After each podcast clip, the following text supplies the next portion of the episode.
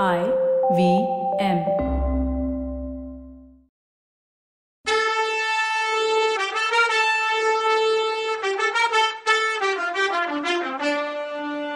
வணக்கங்க. நான் கவிதா பேசுறேன்.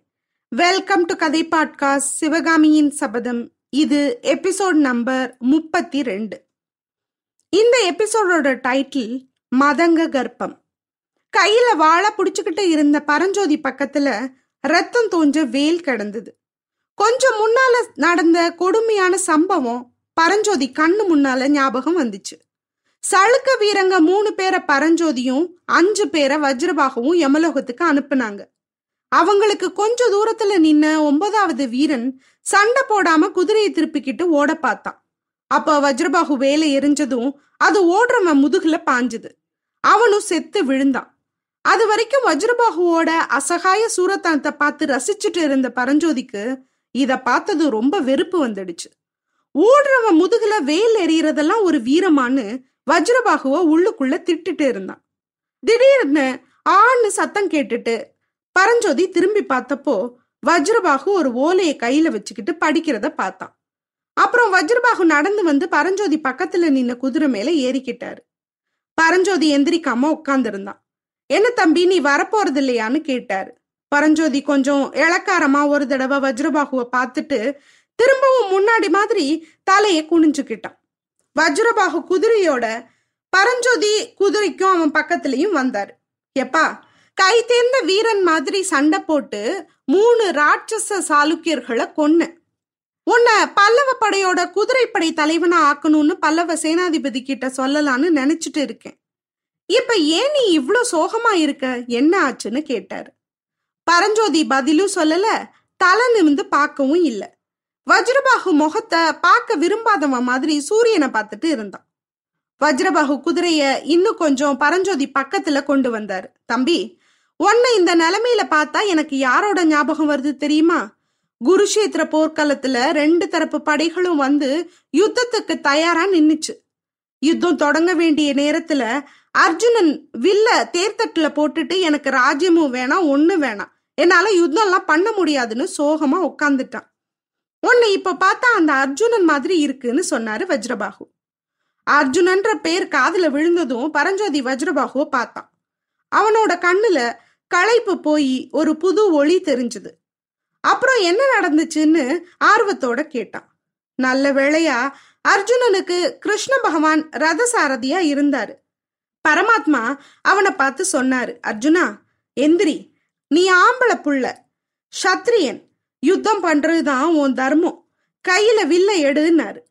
இந்த மாதிரி இன்னும் பதினெட்டு அத்தியாயம் உபதேசம் பண்ணாரு. அதனால அர்ஜுனன் சோர்வு நீங்கி சுறுசுறுப்பா ஆயிட்டான்னு சொல்லி வஜ்ரபாகு நிறுத்தினார். அப்புறம் அப்படின்னு ஆர்வமா கேட்டான் பரஞ்சோதி அப்புறம் என்ன ஆச்சு? அர்ஜுனன் காண்டிபத்தை கையில எடுத்து நானேற்றி ஹூங்காரம் பண்ணான். கிருஷ்ண பகவான் பஞ்சசன்யோன்ற சங்கை எடுத்து பூம் பூம்னு ஊதுனாரு. உடனே மகாபாரத யுத்தம் ஆரம்பமாயிடுச்சுன்னாரு வஜ்ரபாகு. யுத்தம் எப்படி நடந்துச்சுன்னு கேட்டான் பரஞ்சோதி. லட்சணம் தான் நான் இங்க உட்காந்து உனக்கு மகாபாரத யுத்தம் நடந்த கதையை சொல்லிட்டு இருந்தா இப்ப நடக்க வேண்டிய யுத்தம் என்ன ஆகுறதுன்னு சொல்லிட்டு வஜ்ரபாகு தன்னோட குதிரையை திருப்பிக்கிட்டு அந்த மலைப்பாதையில போக ஆரம்பிச்சார். பரஞ்சோதி துள்ளி எந்திரிச்சு வேலையும் வாழையும் எடுத்துக்கிட்டு குதிரை மேல தாவி ஏறினான். சீக்கிரமாவே அவன் வஜ்ரபாகு பக்கத்துல போய் சேர்ந்துக்கிட்டான். வஜ்ரபாகு திரும்பி பார்த்து தம்பி வந்துட்டியா? உன் முகத்தை பார்த்தா என்கிட்ட சண்டை பிடிக்க வந்தவன் மாதிரி தெரியுது அப்படியான்னு கேட்டாரு. பயப்படாதீங்க. அப்படியே உங்களோட சண்டை போட வந்திருந்தாலும் பின்னால இருந்து முதுகுல குத்திர மாட்டேன். முன்னாடி வந்துதான் சண்டை போடுவேன். போர்க்களத்துல இருந்து ஓடுற எதிரியோட முதுகுல வேலை எரிஞ்சு கொள்ற தைரியம் எல்லாம் எனக்கு கிடையாதுன்னா பரஞ்சோதி கொஞ்சம் கசப்பான குரல்ல சொன்னான் இது. வஜ்ரபாகு கொஞ்சம் அமைதியா இருந்துட்டு எப்பா ஓடி தப்பிக்க போறவனை நான் வேல் எறிஞ்சு கொண்டு இருக்கலன்னா என்ன நடந்திருக்கும் தெரியுமா? அப்படின்னு கேட்டார். என்ன நடந்திருக்கும்னு அசால்ட்டா கேட்டான். நாம பார்த்த பெரிய வாதாபி பட ஒரு மாசத்துக்குள்ள காஞ்சி மாநகரத்தோட வாசலுக்கு வந்து சேர்ந்துரும். வைஜெயந்தி பட்டணத்துக்கு என்ன கதியாச்சுன்னு தெரியும்லன்னு கேட்டாரு. வைஜெயந்தி கதி காஞ்சிக்கு நடக்குமா? பல்லவ படம் எங்க போச்சு? மகேந்திர சக்கரவர்த்தி எங்க போனார்னு கேட்டான் பரஞ்சோதி. அதுதானே மர்மமா இருக்கு தம்பி. காஞ்சில இருந்து கிளம்பின மகேந்திர சக்கரவர்த்தி எங்க போனார்னே யாருக்கும் தெரியலையாம். அவர் இன்னும் பல்லவப்படையோட பாசறைக்கு வந்து சேரவே இல்லையான்னு சொன்னாரு வஜ்ரபாகு.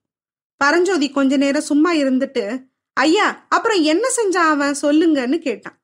வறண்ட மலை பிரதேசங்களையும் அடர்ந்த காடுகளையும் நீர்வத்தி வெள்ளை மணலா இருந்த நதிகளையும் கிளி கொஞ்சம் மாந்தோப்பு இருந்த அழகான கிராமங்களையும் கடந்து வஜ்ரபாகவும் பரஞ்சோதியும் நிக்காம தொடர்ந்து பயணிச்சுக்கிட்டே வந்தாங்க.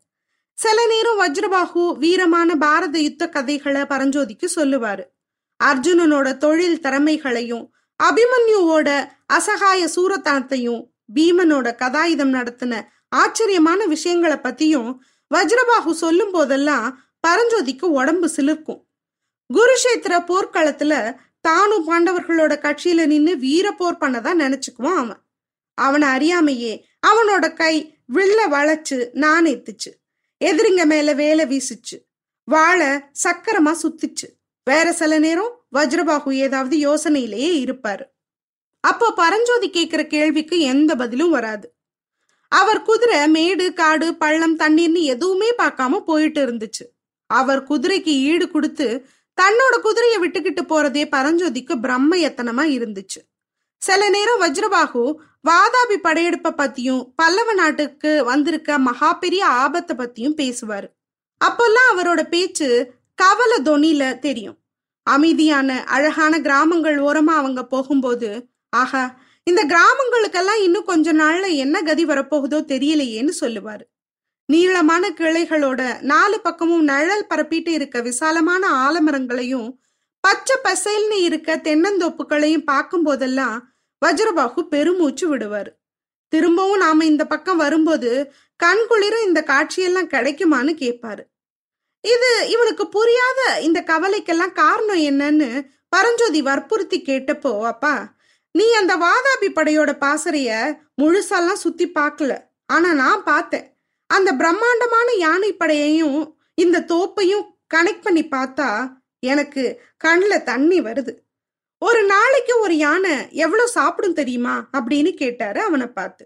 அவன் உம்னா ஆறு மரக்கா அரிசி ஒன்பது தார் வாழைப்பழம் இருபத்தஞ்சு தேங்காய் ஒரு ஆலமரத்துல பாதி. இவ்வளவு சாப்பிட்டாலும் அதுக்கப்புறமும் கூட யானையோட பசி அடங்காதுன்னு சொன்னாரு வஜ்ரபாகு இத கேட்டதும் அம்மம்மா அப்படின்னா பரஞ்சோதி. நமக்கே அம்மாடியோன்னு தோணுதில்ல?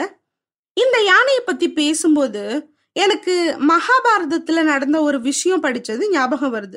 இப்போ வஜ்ரபாகு வேற குருஷேத்திர போர் அப்படிலாம் சொன்னார் இல்லையா? அதனால நான் மகாபாரதத்தை கனெக்ட் பண்றேன். காந்தாரி கர்ப்பமா இருக்கா? முதல் கர்ப்பம். மூணாம் மாசமே அவளால தலை தூக்க முடியல. ரெண்டு கையும் ஊனிதான் அவளால உட்காரவே முடிஞ்சது. பக்கத்துல தங்கைகளை உட்கார வச்சு அவங்க தோல்ல தலை வச்சுதான் தலை தூக்கவே முடிஞ்சது அவளால. ஆறாம் மாசம் சீமந்தம் பண்ணும்போது அவ சோர்வு போய் முழுசா வேற ஒருத்தியா இருந்தா.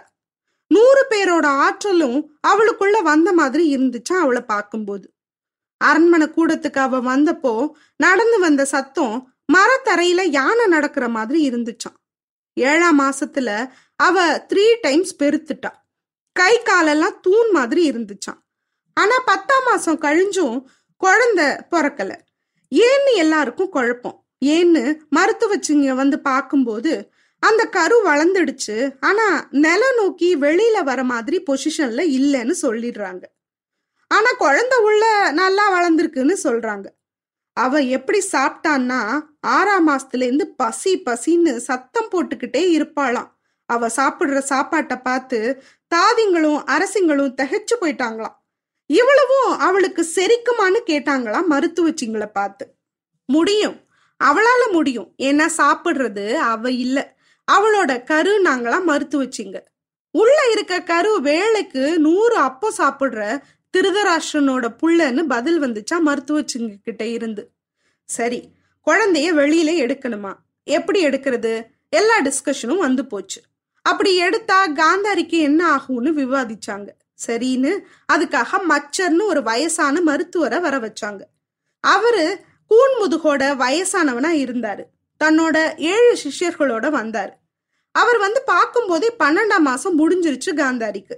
அவர் நாடி புடிச்சு பார்த்துட்டு கஜராஜ விராஜித மந்தகதி அப்படின்னு சொன்னாரு. அதாவது இது யானைக்குள்ள நாடி இவ கருவுக்கு இருக்கு அந்த நாடி. உள்ள கரு முழுசா வளரலன்னு செக் பண்ணி பார்த்துட்டு சொன்னாராம்.